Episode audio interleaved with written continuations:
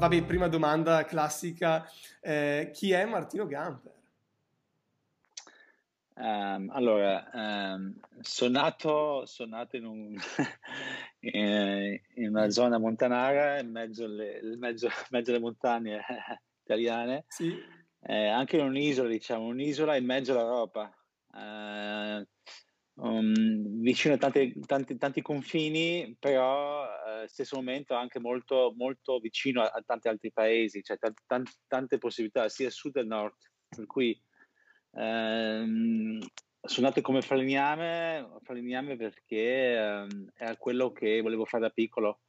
Ehm, e da lì sono partito, ho fatto un viaggio e sono partito, tanti, cioè, sono, sono passato in tanti posti, ho conosciuto tanta gente e sono finito a Londra dove, dove faccio il designer, dove ho il mio studio, la mia bottega e, um, però secondo me, per me il viaggio è stato molto importante, il viaggio è sempre stato una, un'esperienza, il viaggio è sempre più importante che il traguardo, secondo me, il viaggio um, dove uno si, si um, con tanti progetti, con tante persone, con tante maestranze, con, tanti, con tante collaborazioni e questo, questo per me è la cosa più importante. E secondo me la scelta di essere un designer eh, non è casuale, eh, ho, ho, fatto tante cose in vita mia, eh, ho studiato l'arte, ho fatto la, l'artigiano, ho lavorato in tanti ristoranti, hotel, ho fatto il cameriere, il cuoco, fatto tante cose vita mia, però ehm, il traguardo non si sa mai cos'è il traguardo, per cui per il momento sono un designer, chissà domani, chissà, chissà può darsi che il design uh, cambierà nel futuro e diventiamo tutti, uh, sì. Altra cosa, il, quanto è stato importante il tuo bagaglio culturale eh, lavorativo, perché comunque non hai fatto il classico percorso, quindi sei partito proprio dalla falegnameria. Allora, inizialmente eh, quel bagaglio culturale per me era, era meno positivo, era un bagaglio bello grande e vuoto uh, perché tutti i miei amici sono andati a studiare, uh, sono andati ai superiori, invece io a 14 anni ho, ho intrapreso questa strada di, di, uh, di fare l'apprendistato. E inizialmente era una cosa un po' anche vista un po' come, non so, non, non andare al superiore vista anche un po' come me, meno, meno positiva, diciamo, no? Poi a un certo punto questa, questa, questa, questo bagaglio diventa di riempirsi un po' di esperienze, di, uh, di valori, di tante altre cose.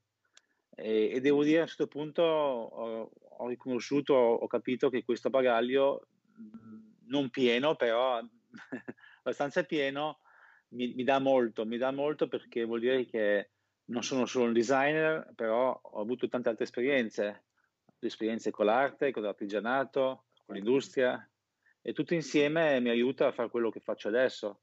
Anzi, son, se non avessi fatto tutto questo, tutta questa esperienza, e senza questo bagaglio non sarei mai arrivato dove sono adesso. Um, allora, per me sì, è un bagaglio culturale estremamente diverso, però mi ha aiutato molto. Mi ha aiutato molto a viaggiare in tutti questi uh, mondi, diciamo, trasversali. Sì, sì, sì, sì, sì, sì. Però è, è, è, non lo so, perché è proprio qualcosa che secondo me ti identifica molto, nel senso che molti designer del passato, molti grandissimi del passato hanno avuto bagagli culturali diversi e sono riusciti a portare il loro bagaglio diverso all'interno dei progetti mm. ed è una cosa che comunque si vede nel tuo lavoro. Penso anche il bagaglio culturale diverso che ho avuto la fortuna di poter vivere in tante culture diverse uh, essere cresciuto in montagna in un posto tra il nord e il sud, diciamo, no? Media Europa. Uh, poi la possibilità di andare a studiare a Vienna, poi di tornare a Milano, di, di lavorare a Milano, di vivere a Milano uh, all'interno di un studio di design industriale. Uh, poi di poter andare a Londra e di vivere un, una vita molto diversa, molto anglosassone, molto, molto, molto culturalmente molto diversa e comunque ehm, tenendo tutti questi, questi, legami con tutti questi posti, queste città, questi, questi um, e questo secondo me sicuramente per me è stato un, um, sì, un, molto importante eh, nella formazione. Sì, certo, sì, perché hai la possibilità di avere, diciamo, una visione più ampia rispetto a sì. restare in un sì. unico posto. Mm, dal tuo punto di vista, come si realizza un, un prodotto industriale? Allora, se si parla di un prodotto industriale, certamente deve essere un'azienda, no? Deve esserci una, una tecnica, una macchina, un macchinario, una catena di macchine, perché l'industria è fatta di quello, cioè di un, di un continuo di macchine, di macchinari, di tecniche. Poi uh, ci vuole un brief, perché senza il brief, o almeno il brief, il brief può essere definito come un, uh, un leitmotiv, una, una, un, un, certo senso di dove, dove si andrà, cioè una, una, mappa anche, no? Ci vuole un, una mappa dove si vuole arrivare, cioè cos'è l'obiettivo, diciamo. Poi eh, ci vuole un mercato, perché siccome è un, una, un'industria che deve, deve, vendere, se no non c'è mercato, cioè se non c'è mercato non c'è industria. Eh, e tutto insieme il designer poi cerca di, eh, di, eh, di cucinare una, una, un, bel, un, bel, piatto, cioè di mettere sì. insieme eh, la tecnica, l'azienda, il mercato, quello che poi il designer stesso porta con sé, che magari una visione, una certa mm, visione dove l'azienda, dove il prodotto può andare, uh, una sensibilità e, e, tutto questo poi è il bello del design, che tutto, tutto insieme il designer poi uh, fa nascere idee. Certo. Uh, però è solo possibile quando, quando metti tutte queste cose insieme. Cioè il designer non può non può, non può solo occuparsi diciamo, uh, di, una, di, una, di, una, certa tecnica senza pensare al mercato o solo al mercato senza pensare alla tecnica o senza l'insieme dell'industria. L'industria deve, deve in tutti i sensi chiedere e appoggiare il designer.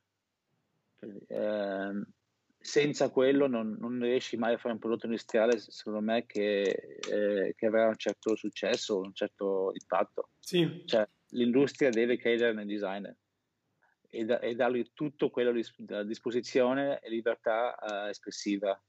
E poi certamente il designer uh, in stesso modo deve capire cosa, chi è l'azienda, cosa fa, dove può andare.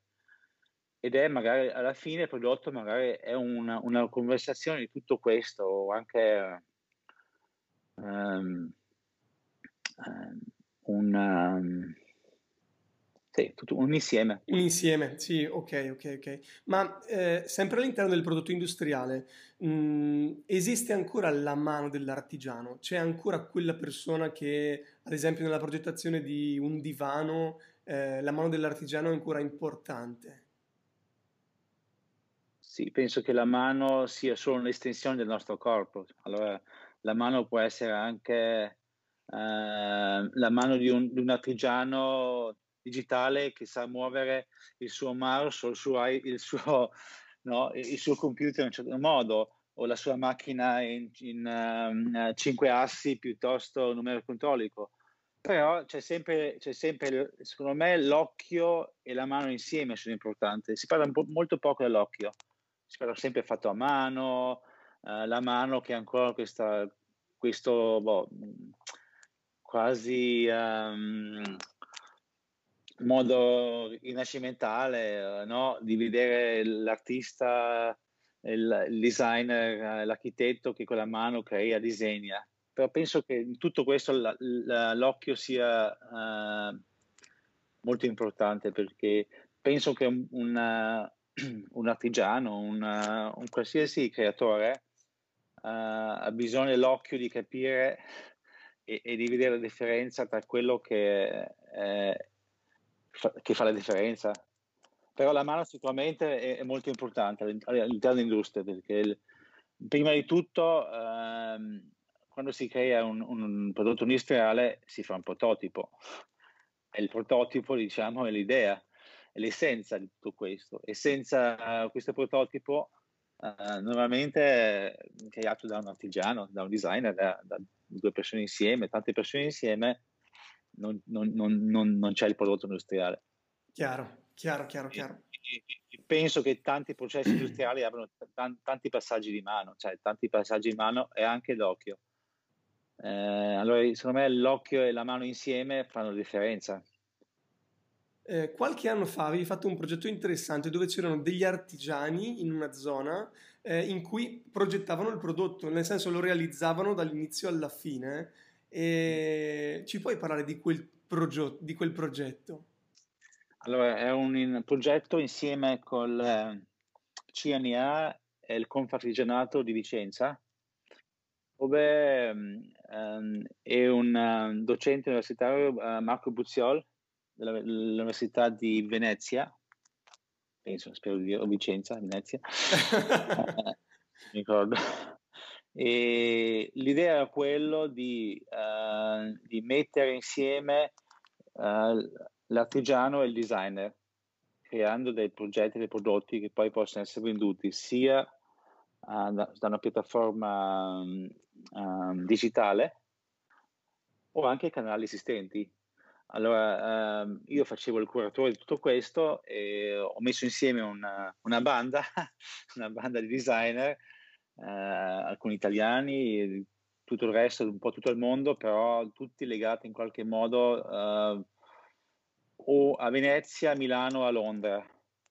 Cioè c'è un, un, collegamento un po'... Londra comunque c'entrava perché erano tanti allievi del Royal College, allievi miei del Royal College. Mm-hmm e eh, abbiamo inizialmente siamo andati a vedere tutte queste aziende, una ventina di aziende medie piccole, artigiani medie piccoli, tutta, tutta la zona del, del Vicentino e Veneto. E inizialmente in un pullman siamo andati a vedere tutte queste aziende eh, per capire meglio cosa, cosa avevano bisogno, cosa erano queste aziende, come, la, come lavorano. Alcuni nel, nel piccolo, alcuni avevano già diciamo una, una azienda, delle aziende abbastanza attrezzate, abbastanza um, semi-industriali, alcuni altri invece erano molto artigianali. E con questo abbiamo fatto poi un progetto che è stato presentato al Salone del Mobile in una casa, una casa storica di uh, Luigi Caccia Dominioni. Ah, caspita! E la, il progetto era chiamato From To, da a, cioè dall'artigiano a sì, sì. o dalla, dal designer all'artigiano. Beh, in linea con Dominioni allora, eh? Sì. Non lo sapevo questa cosa, bellissimo. Non sapevi perché eh, non abbiamo invitato nessuno, cioè abbiamo invitato poche persone, non abbiamo invitato la stampa.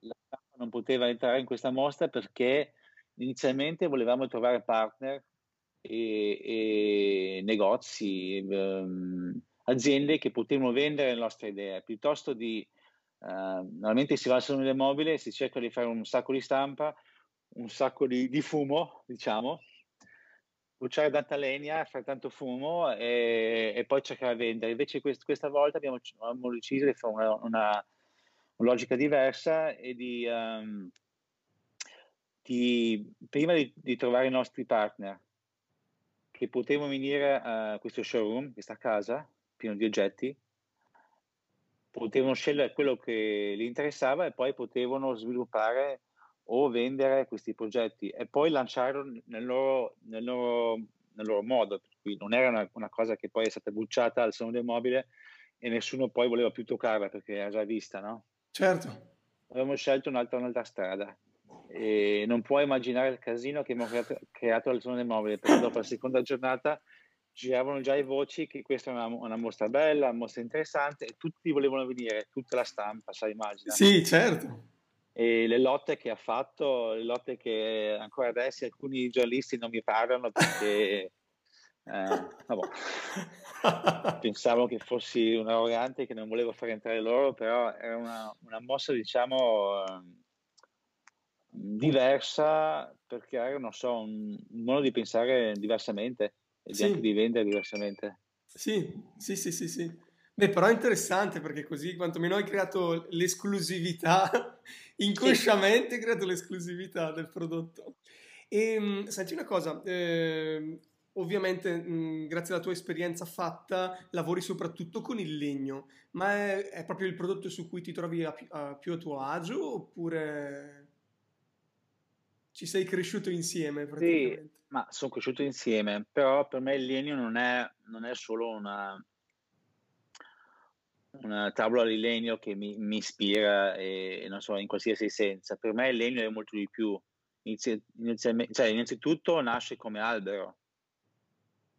Cioè, inizia, inizialmente c'è il bosco, cioè, c'è un ecosistema allora quest'albero cresce in un certo contesto, in un certo bosco. Allora per me questo è una cosa che mi interessa molto, cioè, ehm, vado molto, faccio, faccio, faccio, molte passeggiate nel mondo, vado a funghi, vado a fare escursioni, per cui per me già inizia lì, eh, vedere crescere questi alberi diversi in zone diverse del mondo. A un certo punto questi alberi vengono abbattuti o, o non so, perché a una certa età e il bosco deve essere in certo modo anche, cioè tutti i boschi sono più o meno coltivati, abbiamo già o tanti almeno. Allora a un certo punto quest'albero o viene abbattuto o um, cade per terra per un certo motivo. Sì, sì perché magari non respira o qualsiasi ecco. cosa. Comunque a questo punto abbiamo questo tronco, poi dal tronco poi si decide cosa fare con questo legno.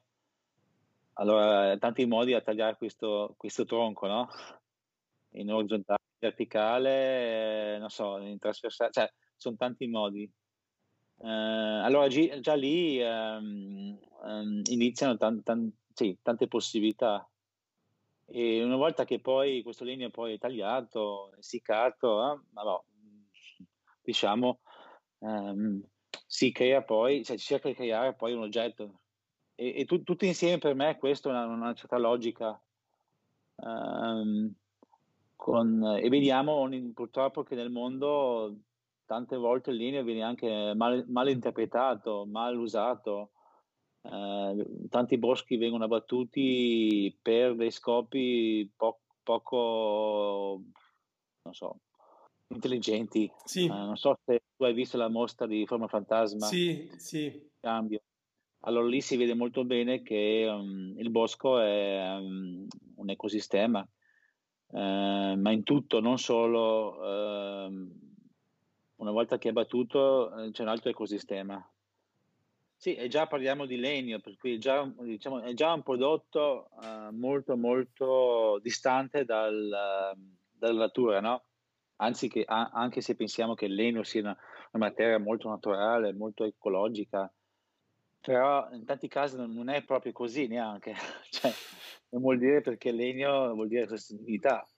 Sì. Dipende, no? dipende. Dipende, da, dipende, da, dove, cosa, come, come sempre. Um, allora per me questo legno è diventato, sì, diciamo, un'espressione totale anche, no? una scelta di vita. E, però per, al di là del legno non, per me non ci sono limiti di, di materie, di materiali, cioè per me ogni materiale è una, una sfida interessante, è una ricerca, uh, sì, però comunque il legno mi è più vicino, il legno, il bosco mi è più vicino. Ok, ok. Allora, visto che l'hai introdotto, ehm, L'ecosostenibilità, molti effettivamente fanno l'errore di parlare di ecosostenibilità e parlare magari di prodotti naturali invece di pensare alla vita del prodotto. Cosa ne pensi di questo? Sì, la sostenibilità è certamente una parola molto usata, mal usata. Eh, meno male che si parla oggi, mm, magari vent'anni fa non si parlava anche poco, sempre di più, più si parla di questa sostenibilità, però sono molti modi a, a, a affrontare questa, sì, questo ecosistema. Um, c'è il, il, il, prodotto naturale o la materia prima che certamente dovrebbe essere sostenibile, cioè dovrebbe essere una cosa che poi non viene buttata tanto per essere buttata. Poi certamente la vita cioè la longevità del, del, del prodotto uh, penso che sia ancora più importante. È lì che il design um, uh, è un fattore importante perché un design che, che prima di tutto è intelligente, uh, è poetico, è formalmente interessante che può anche uh, invecchiare, no? Invecchiare bene, sì. formalmente. Um, che non è una forma che no, oggi è tutta bella eh, montata e domani non, cioè, non ha più vita. E secondo me tutto questo è un insieme. Um, è difficile ogni tanto penso a, um, a sapere dall'inizio se un prodotto avrà longevità. Non è una cosa che puoi disegnare facilmente perché sono tanti fattori. Ad esempio, ogni tanto, non so, io ho fatto dei progetti industriali uh, che, dove l'azienda eh, ero convinta che era, era la, la, tecnica, la forma, il design giusto. Uh, pure la, pure la gente, uh, piace alla gente, però in questo momento non, non, non si vende. Uh, non è che dico che è importante che si vende, però secondo me se un progetto si vende diventa anche un progetto che ha longevità. Allora anche il mercato fa parte di questo, perché se il mercato non, se un prodotto non ha vita sul mercato, vuol dire che poi l'industria deve inventarsi una nuova un nuovo, un nuovo progetto. Certo. Allora, tutti noi come, come consumato, consumatori siamo anche, abbiamo una grande responsabilità di far nascere, cioè di far, di, uh, di credere in progetti industriali, prodotti industriali che fa sì che poi un progetto diventa classico, sì, con una vita lunga. Certo, esatto.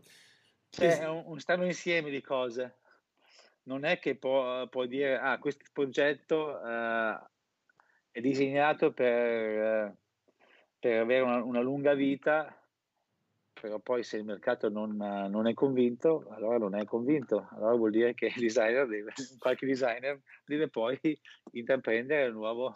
un nuovo progetto. Sì, sì, progetto. sì. Chiaro, chiaro, chiaro, chiaro. E, e, poi dobbiamo essere anche onesti con noi stessi, noi stessi eh, vuol dire anche che avere meno prodotti nel mondo vuol dire che dobbiamo vivere con meno prodotti. Eh, cioè vuol dire che a suono del mobile si presentano meno prodotti, meno progetti tutti gli anni. Sì, cioè, eh, purtroppo il suono del mobile spesso è una cosa che magari gli utenti non sanno, che magari vengono presentati tantissimi progetti e dopo un mese in realtà eh, non esistono più praticamente.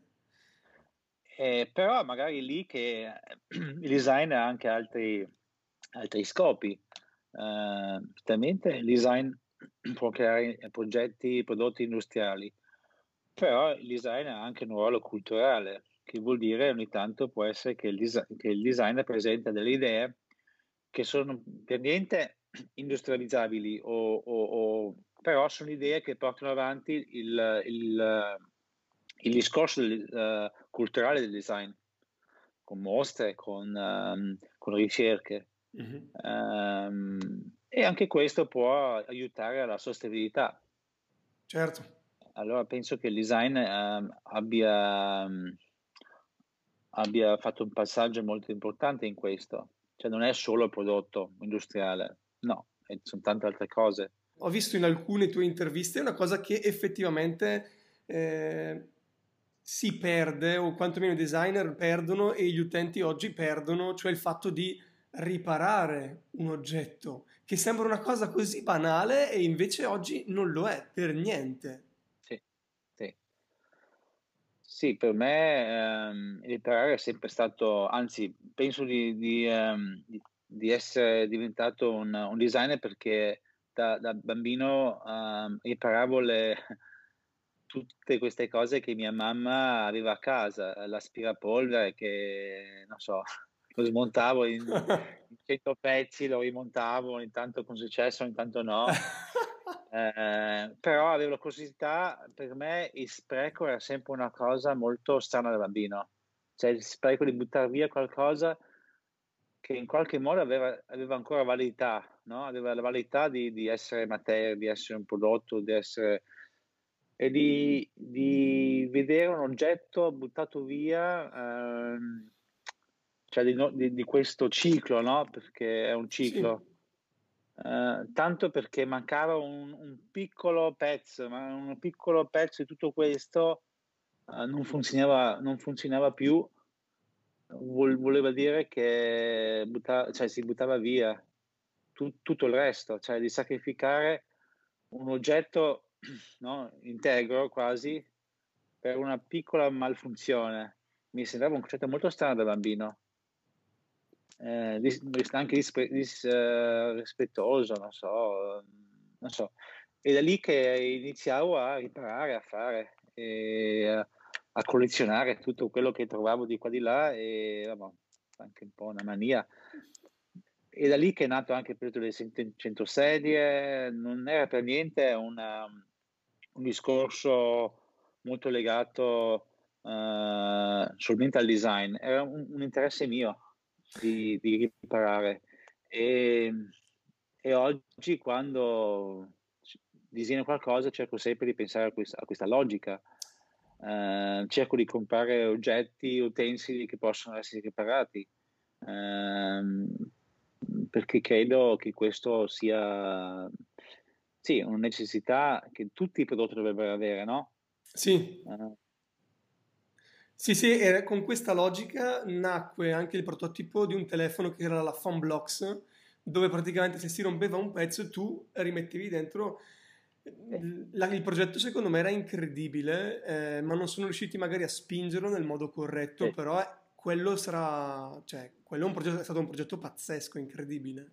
Sì, cioè, non ho mai capito perché Apple, ad esempio, abbia intrapreso questa strada, non so, un marchio così potente che ha la forza la, cioè, di, di, cambiare il mondo, di dire ok, noi il nostro telefono, quello che è il computer, ma sicuramente eh, t- tante cose sono riparabili, no? Cioè il computer è, però su alcuni aspetti è un po' difficile, costoso. Um, sì. Sì, purtroppo lì hanno giocato molto sulla purtroppo sulla massa o sull'incapacità delle persone, perché l'ultimo telefono esteticamente è molto bello, ma l'interno è lo stesso di altri modelli precedenti, quindi hanno solo cambiato l'estetica, il che significa che eh, bastava riparare quello vecchio e avevi lo stesso concetto praticamente. Sì, secondo me è anche una logica, so, del mercato standard perché se tu hai un, un oggetto che puoi riparare dove allora vuol dire che eh, il marchio ti garantisce eh, che, che garantisce al di là della vendita che è ancora interessato in te come cliente. Esatto. Cioè non ti, non ti, butta via come cliente o come telefono, perché vuol dire se il telefono non fun- funziona più, non puoi più ripararlo e devi comprarti un altro, vuol dire che anche tu come cliente non sei tanto amato, no? Cioè, una, una sì, sì, anche... la logica è perfetta. No, no, ci sta, ci sta. Cioè, vieni, but- vieni buttato anche come cliente. Allora, secondo me, eh, è lì che... No. Qui, è, qui è, un po' la differenza dell'obsolescenza programmata con il 3310 e i telefoni di oggi, che il 3310 sì, se lo accendi funziona ancora, caspita. Sì, sì. Quello è... Sì tema veramente incredibile, incredibile. Ma secondo te qual è il futuro, il futuro del design? In che direzione stiamo prendendo? Uh, il design, del, cioè il futuro design um, è sempre creatività, cioè deve essere sempre la creatività e, e, uh, al centro. Cioè, però um, ci vogliono nuovi, nuove nuove maestranze, vuol dire che dobbiamo, cioè il designer o il futuro design deve imparare nuove, nuove maestranze. Non è solo di cui si parlava prima uh, artigianalità, no, è artigianalità che non sappiamo ancora che esiste, cioè uh, maestranze future che possono cambiare, secondo me, eh, migliorare e abbellire il nostro, il nostro mondo, la nostra quotidianità. Sì. Tutto insieme farlo con sistemi, eh, materiali, concetti, ma anche forme eh, e pensieri eh, consapevoli, consapevoli della, dell'umanità, della poesia dell'umanità. Cioè non è solo l'industria, penso che dobbiamo cioè sempre mantenere eh, nel, nel cioè, dobbiamo sempre mantenere la poesia in tutto quello che è design e, e, è sempre legato all'umano, è sempre legato alle persone, all'uomo. Cioè quello in centro, anche se invitiamo delle tecnologie che, che si permettono di fare delle cose straordinarie, secondo me eh, sono sempre, essere sempre legate all'umanità. Sì. Uh, però uh, in tutto questo la creatività e la libertà di essere creativi è molto molto importante. Uh, sì. Prima ci hai parlato di, del progetto 100 sedie. Mm. Co- che, co- cosa è successo? Com'è andata? Io ho visto tutte le sedie, è qualcosa di pazzesco. Che, che, cos'è esattamente? Così almeno lo raccontiamo a chi, a chi sta guardando.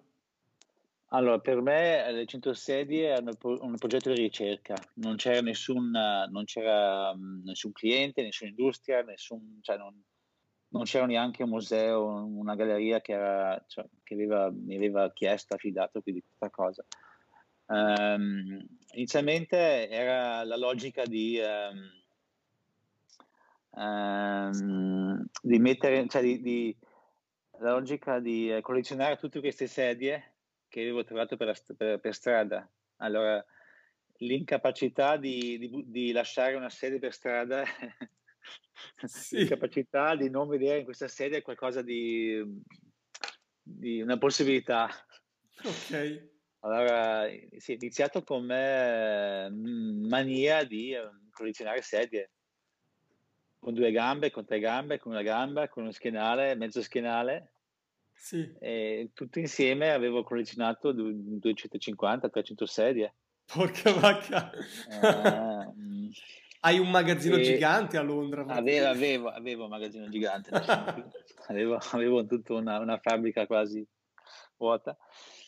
Um, e da lì che vabbè, è nato un po' prima, quando io feci un progetto con un amico mio, Rainer Spell, che è un designer con il quale avevo studiato al college, che adesso vive a Berlino, eh, design anche lui, ehm, dove abbiamo fatto un progetto al, al Victoria Albert Museum. Era nel 2001-2002 dove hanno, avevano fatto questa, questa festa, tipo una festa campestre in centro, centro a Londra, no? Sì. dove invitavano tutti i designer creativi di avere un piccolo um, una piccola bancarella uh, dove ven- ven- vendevano, facevano oggetti che potevano essere venduti, no? Sì. Tipo la, classi- la classica festa uh, del paese che uh, però fatto da designer, dove non si, non si vendeva cibo o bibite, però si vendevano oggetti creati da designer.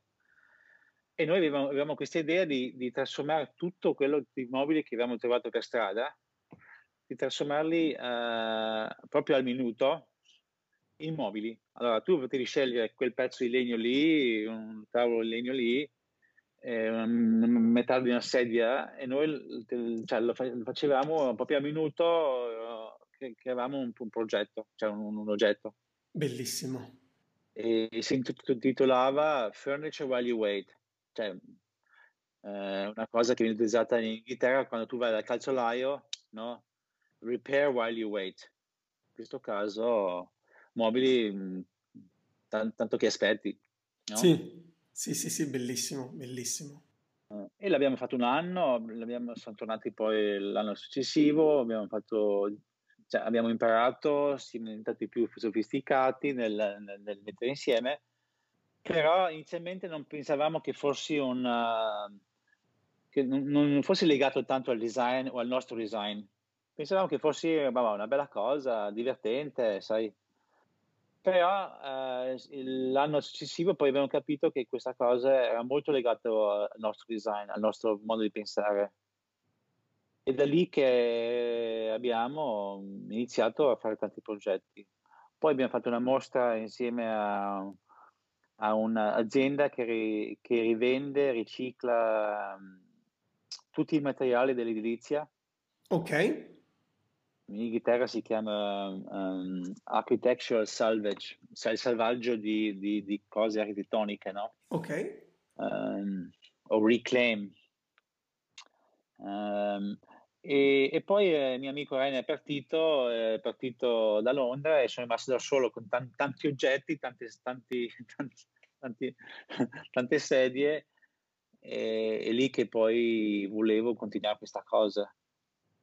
Uh, nel mio modo, perché si, si lavora molto, c'è diverso, due persone si, si lavora diversamente che, che, da solo, però lì che ho, ho capito che questo faceva parte del, del, mio, del mio, DNA come, uh, come artigiano, come uh, persona che era interessato nel, nel riparaggio di, di, di oggetti, interessato nel, sì, nel um, nel processo anche, perché eh, il progetto era molto legato al processo, il processo del fare, il processo del fare velocemente, mm-hmm. cioè un giorno mh, uh, dedicato a una sedia, che vuol, vuol dire uh, non hai tanto tempo uh, a prendere o a cambiare di idee, devi intraprendere una strada e stare su questa strada, che secondo me è molto importante anche per, nel, nel, nel um, nel lavoro creativo. Se continui a cambiare strada, ogni tanto ti perdi, no? Vuol dire, design vuole anche dire intraprendere una strada, ogni tanto non si sa se, se, quella, se è quella vera, quella perfetta, quella giusta, però intraprendi una strada e uh, con tutte le conseguenze che questa strada porta, però la prendi, la prendi nettamente e per me questo progetto è stato molto legato a questo, cioè di, di essere creativo, libero ogni giorno di, di, ripensare a quello che una serie potrebbe essere o, o, o è, uh, con limitazioni, tante limitazioni, però anche continua possibilità cioè, di, di, creare. Uh, è nato, diciamo, una famiglia. Ogni giorno ho cercato di interpretare, di, di mettere insieme serie che sono nate um, eh, in contesti diversi, disegnate di design diversi tutto il mondo, con materie diverse, con stili diversi, stili contra, uh, sì, contrastanti, stili um, che nessuno metterebbe mai insieme, però questo è stato anche per me una, una, diciamo, un progetto di ricerca dove ho capito che il mondo non è, non è solo design, design è una, uh, una, una, cosa stilistica pura, no? Una strada stilistica pura dove vabbè, c'è il minimalismo, poi c'è il decoratismo, non so, dove uno è più legato al decoro o eh, legato alla materia. No, il design vuol dire anche mettere insieme tante cose. Certo. Sposare tante, sposare tante cose. E, e, sì, diciamo tutto il progetto è un, un sposamento continuo di, di materie, di stili, di, uh, di designer. Sì, di progetti diversi, forme diverse. Ok, ehm, ultima cosa, eh, cosa diresti ai giovani di oggi che intraprendono diciamo la strada del design? Non, non, ovviamente, cioè non solo quelli che escono dalle università, ma anche chi vuole farlo e non sta facendo design. Mm-hmm. Allora, prima di tutto penso che uh, si torni sempre all'occhio, l'osservazione, di essere osservante secondo me è una cosa molto molto importante perché come già detto l'occhio è tutto, se non riesci a vedere quello che sta succedendo intorno a te mh, mm, eh, è difficile, eh? è difficile fare il designer o il creativo o l'artista, ma in qualsiasi cosa, se non, ehm, se non osservi quello che sta intorno a te. E dico osservare vuol dire umanamente osservare um, e anche osservare quello che sta facendo gli altri o quello che hanno fatto, che vuol dire anche osservare, vuol dire anche essere conoscenza un po' della storia. Um, a leggere, a informarsi. Poi eh, è la curiosità, la curiosità che alla fine mm, è tutto, no? Se sei curioso sei anche ben disposto a osservare, no? Sì, sì, sì, sì, giusto. Se qualcosa ti, ti, ti, ti incuriosisce, allora uh, vai ovunque per, per trovare no? l'informazione che ti serve. Poi eh, penso anche il coraggio, il coraggio di, di rompere, eh, di, eh, di, rompere con il passato. Una volta che, che hai conosciuto un po' la storia, eh, la curiosità che ti porta in nuovi, in nuovi, nuovi mondi, nuove acque, a un certo punto devi anche essere, avere il coraggio di, di rompere un po', di rompere un po' le strade che magari sono già battute sì. e di intraprendere nuove, nuove strade. Um, e poi um, sì, tutto insieme eh, devi costruire, costruire il tuo, cioè devi costruire il tuo mondo intorno a te stesso. Cioè, ogni tanto penso che i, dis- i designer giovani o, o, o um, escono da o entrano in, in scuole, università, pensando che devono cambiare il mondo intero, che è anche un bel, un, un bel pensiero, certamente cambieranno il mondo. Però questo è un secondo passaggio. Prima di tutto devi cambiare il mondo intorno a te stesso. Cioè, cambi quello che sta intorno a te, i mobili, i progetti, la, la, la, camera tua, la stanza tua, il giardino tuo, cambi tutto quello che sta intorno a te e quello lo puoi trasformare facilmente, no? Non devi cambiare sì. il mondo perché puoi vivere in un mondo diverso. E secondo me facendo questo con tutti questi contatti che uno ha già di amici, non so, colleghi, eh, se riesci a, a cambiare eh, insieme a, tut- a, tante altre persone, cambi già tanto. Eh, sì, ogni tanto non bisogna cambiare solo il mondo, sì, mh, mm, intero. Si inizia prima di tutto a casa, penso, cioè nel, tuo, nel nostro mondo. Sì, e, e da lì che si, sì, si, si, costruisce, si figura, si trasforma, si, sì. Sì, si parte, si parte diciamo dal nostro giardino e piano piano ci si allarga. E, e poi secondo me una, un'altra cosa che è molto importante è la manipolazione. La manipolazione eh, che vuol dire non dobbiamo riventare la ruota ogni tanto, no? Cioè la ruota è, funziona bene, però possiamo manipolare questa ruota, possiamo dargli un altro, un altro, um, un'altra funzione, un altro modo da vederla anche questa ruota. Sì. E perché ogni tanto vedo che il futuro certamente del design o anche del so, mondo creativo ha sempre questi bastioni, no? Allora a un certo punto sono venuti certo tot architetti, designer che hanno, hanno cambiato tutto, però non penso che siano stati tagli così netti come noi li vediamo storicamente. Sì, magari ah, nel loro tempo non erano così.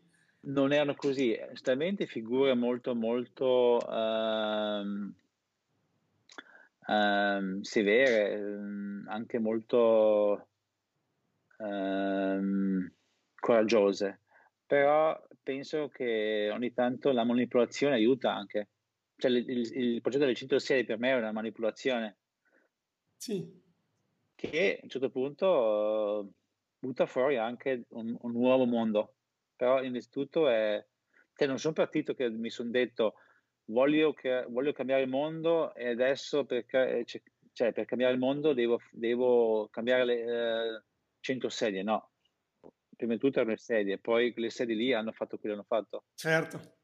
Spero ha ispirato tante persone a vedere la serie in modo diverso, a vedere un processo che magari era diverso, del, un processo anche diverso del design. Um, avanti così. Sì, era, era, proprio un modo diverso di, sì. di, vedere, di vedere il progetto, quello sicuramente. Una, una, cosa che non ti ho detto all'inizio, io in realtà ci tenevo tantissimo a intervistarti, ma perché io sono molto appassionato del legno. Io ho, in realtà non, non, ho cominciato a studiare all'università, sono, ci sono sì. arrivato dopo. Io ho lavorato in fabbrica per dieci anni e il mio ah. problema è che avevo troppo legno. C'era ah, troppa... Eh. perché continuavano a portarmi prodotti che erano sui pallet avevo troppo, troppo legno e a un certo punto o lo riportavo e ma- le persone a cui lo riportavo mi guardavano come per dire ma cosa stai facendo? Eh, io ti ridò il legno, tu ci ricarichi sopra la roba e me la ridai, così non butti via un pallet. Non, sì, lo, sì. non lo capivano. Era una cosa che a me ha fatto impazzire perché non riuscivano a coprire, a comprendere il processo, nel senso ti faccio risparmiare del materiale riportandotelo. Sì. E, dove, dove, lavoravi? Cosa facevi? Allora, io facevo, eh, lavoravo in un'azienda per la trasformazione dei tubi di rame, dei tubi capillari. Praticamente lavoravamo con delle trafile e io ero detto a trasformarle da crudo a cotto. Praticamente eh, quando lo lavori il rame diventa molto duro e per renderlo sì. più malleabile devi metterlo all'interno di un forno. La temperatura varia a seconda di, del tipo di tubo che ci metti dentro e anche il gas che utilizzi, perché noi dovevamo lavorare, la, pulirlo e utilizzavamo l'idrogeno, solo che l'idrogeno ad alte temperature è molto rischioso, molto, ma del tipo che io ho visto esplodere una di queste cose ed è una roba devastante. E io sono, ho fatto l'università contemporanea alla fabbrica e di, la, di regalo di laurea dei miei genitori mi sono fatto regalare una sega circolare e quando lavoravo, il, cioè, mia, il mio concetto, diciamo, di come progettare le cose è cambiato completamente da quando mi è andata una sega circolare in mano. Da quel momento ho cambiato completamente il modo di vedere perché effettivamente usavo quella. E io vedo che nei progetti io parto dalla tecnologia che hanno in casa le aziende, piuttosto che ti do il mio progetto. Prima gli chiedo scusa, ma che macchinari hai in casa? Così partiamo sì, da sì, quello. Sì. È una cosa che io insegno anche in università, è una cosa che gli studenti non capiscono e quando mi chiedono informazioni gli dico scusate, fuori dall'università andate a lavorare ovunque, ci pensate sì. dopo al progetto, prima andate a lavorare anche in fabbrica. No, no, giusto, è una cosa per cui bisogna aggiungere quello che mi stai chiedendo, cos'è il futuro del design, vuol dire anzitutto eh, non è il fatto di andare a scuola o all'università o all'accademia, no, e di sporcarsi le mani un po'. Esatto. Cioè, tutto nel, nel, bene e nel male. Sì. Perché è lì che, lì, lì che capisci cosa vuol dire un oggetto, secondo me. Cioè, è molto difficile spiegare a un giovane designer cos'è il, l'oggetto del prodotto se non ha mai avuto il contatto vero con, una, cioè, con un oggetto qualsiasi. È vero. Che sia un, un tubo di rame, che sia una, una, una, una so, una tavola di legno piuttosto, cioè, ehm, una volta che prendi in mano, e, ma anche per un giorno, anche per un giorno, cioè, cambia completamente capisci? tutto, sì sì sì. Cambia tutto, cambia tutto. Sì, perché eh. la, lavorare con la, direttamente con la materia è un'altra cosa. Noi lavoravamo col, con il rame a contatto mm. con l'ossigeno, se si bagna è finita. Cioè tu devi rifare il processo oppure si rovina tutto quindi anche lì dovevi stare super, super, super wow. attento. Io una cosa che dico agli studenti quando ci si poteva stringere le mani, ehm, tipo a me è capitato in una tesi di laurea, io non conoscevo il padre di questa studentessa, gli ho stretto la mano e aveva la classica mano molto pesante, piena di rughe, cioè di, mm. di calli, e mi sono fermato sì. e gli ho detto, ma scusi, lei lavora direttamente con il legno o col metallo? Era un falegname e mi ha raccontato delle cose bellissime e lo senti anche da, stupidamente, lo senti anche da, dal, dal, dai polpacci o dalle, direttamente dai calli che hanno sulle mani. Sì, sì, sì, sì, sì, sì. certo. Ehm, eh sì. Un mondo diverso, secondo me, il design visto in questo modo è fantastico. Infatti, quando Federico mi ha proposto di intervistare te, ho detto sì, assolutamente sì, caspita perché è un, altro modo di progettare, non è ti do il foglio di carta e lo fai, no, è direttamente il designer che lo fa e che trova dei modi di farlo, è un'altra cosa. Sì, secondo me il design alla fine, cioè eh, il mestiere del design non è una cosa defini- ben definita, cioè la storia del design eh, nasce eh, vabbè, tanti anni fa, però nasce specialmente in Italia da, da, architetti, da architetti che erano bravi, ehm, illuminati, che poi avevano tante possibilità, anzi avevano, avevano al di là delle possibilità, dovuto, hanno dovuto creare oggetti per le loro case che stavano disegnando, avevano bisogno di maniglie e tutt'altro, no? Eh, cessi piuttosto che no. Allora c'è un'industria che no. Però penso che um, il design è, è anche libero a definirsi se stesso. Io penso che come designer il mio primo ruolo è disegnare il mio, il mio approccio uh, come designer. Cioè, questo è, è, il progetto più importante. Come voglio eh, lavorare, con chi voglio lavorare, con che cosa. Um, cos'è il, il, mio, cioè, cos'è il mio mestiere. Ed è bello perché come designer puoi, puoi farlo. Tanti altri mestieri non possono. Un medico mh, mm, è ben definito, anche un architetto è ben definito, cioè è molto definito come... Sì, è vero Uh, invece il designer ha la possibilità uh, di essere più artigianale, meno artigianale, più industriale, uh, lavorando a mano, non a mano, insieme, cioè, sono tanti modi diversi, però secondo me dobbiamo, um, dobbiamo um, prenderci questa libertà, cioè ci viene data in qualche maniera, però sì. dobbiamo prenderci questa libertà di creare, creare il nostro mestiere e il nostro, um, il nostro tipo di uh, attività. Um, sì. Questo. Sì, la, secondo me la, eh, la, la, in inglese si dice uh, practice, cioè uh, practice sarebbe l'atelier, il, non so, il, um, il studio, no? Lo studio. Sì. È quello che è importante secondo me, come eh, questo, questo studio vuole essere visto, come lavora, come, come vuole interfacciarsi con, con le aziende, con l'industria, con l'artigianalità, con tu, tutto questo. Certo. Però, eh, no, mi, mi, sento molto fortunato, devo dire. sono molto fortunato uh, di avere questa possibilità di in qualche maniera di, di poter uh, sì, tutti i giorni svegliarmi e, e, e rivisitare tutto questo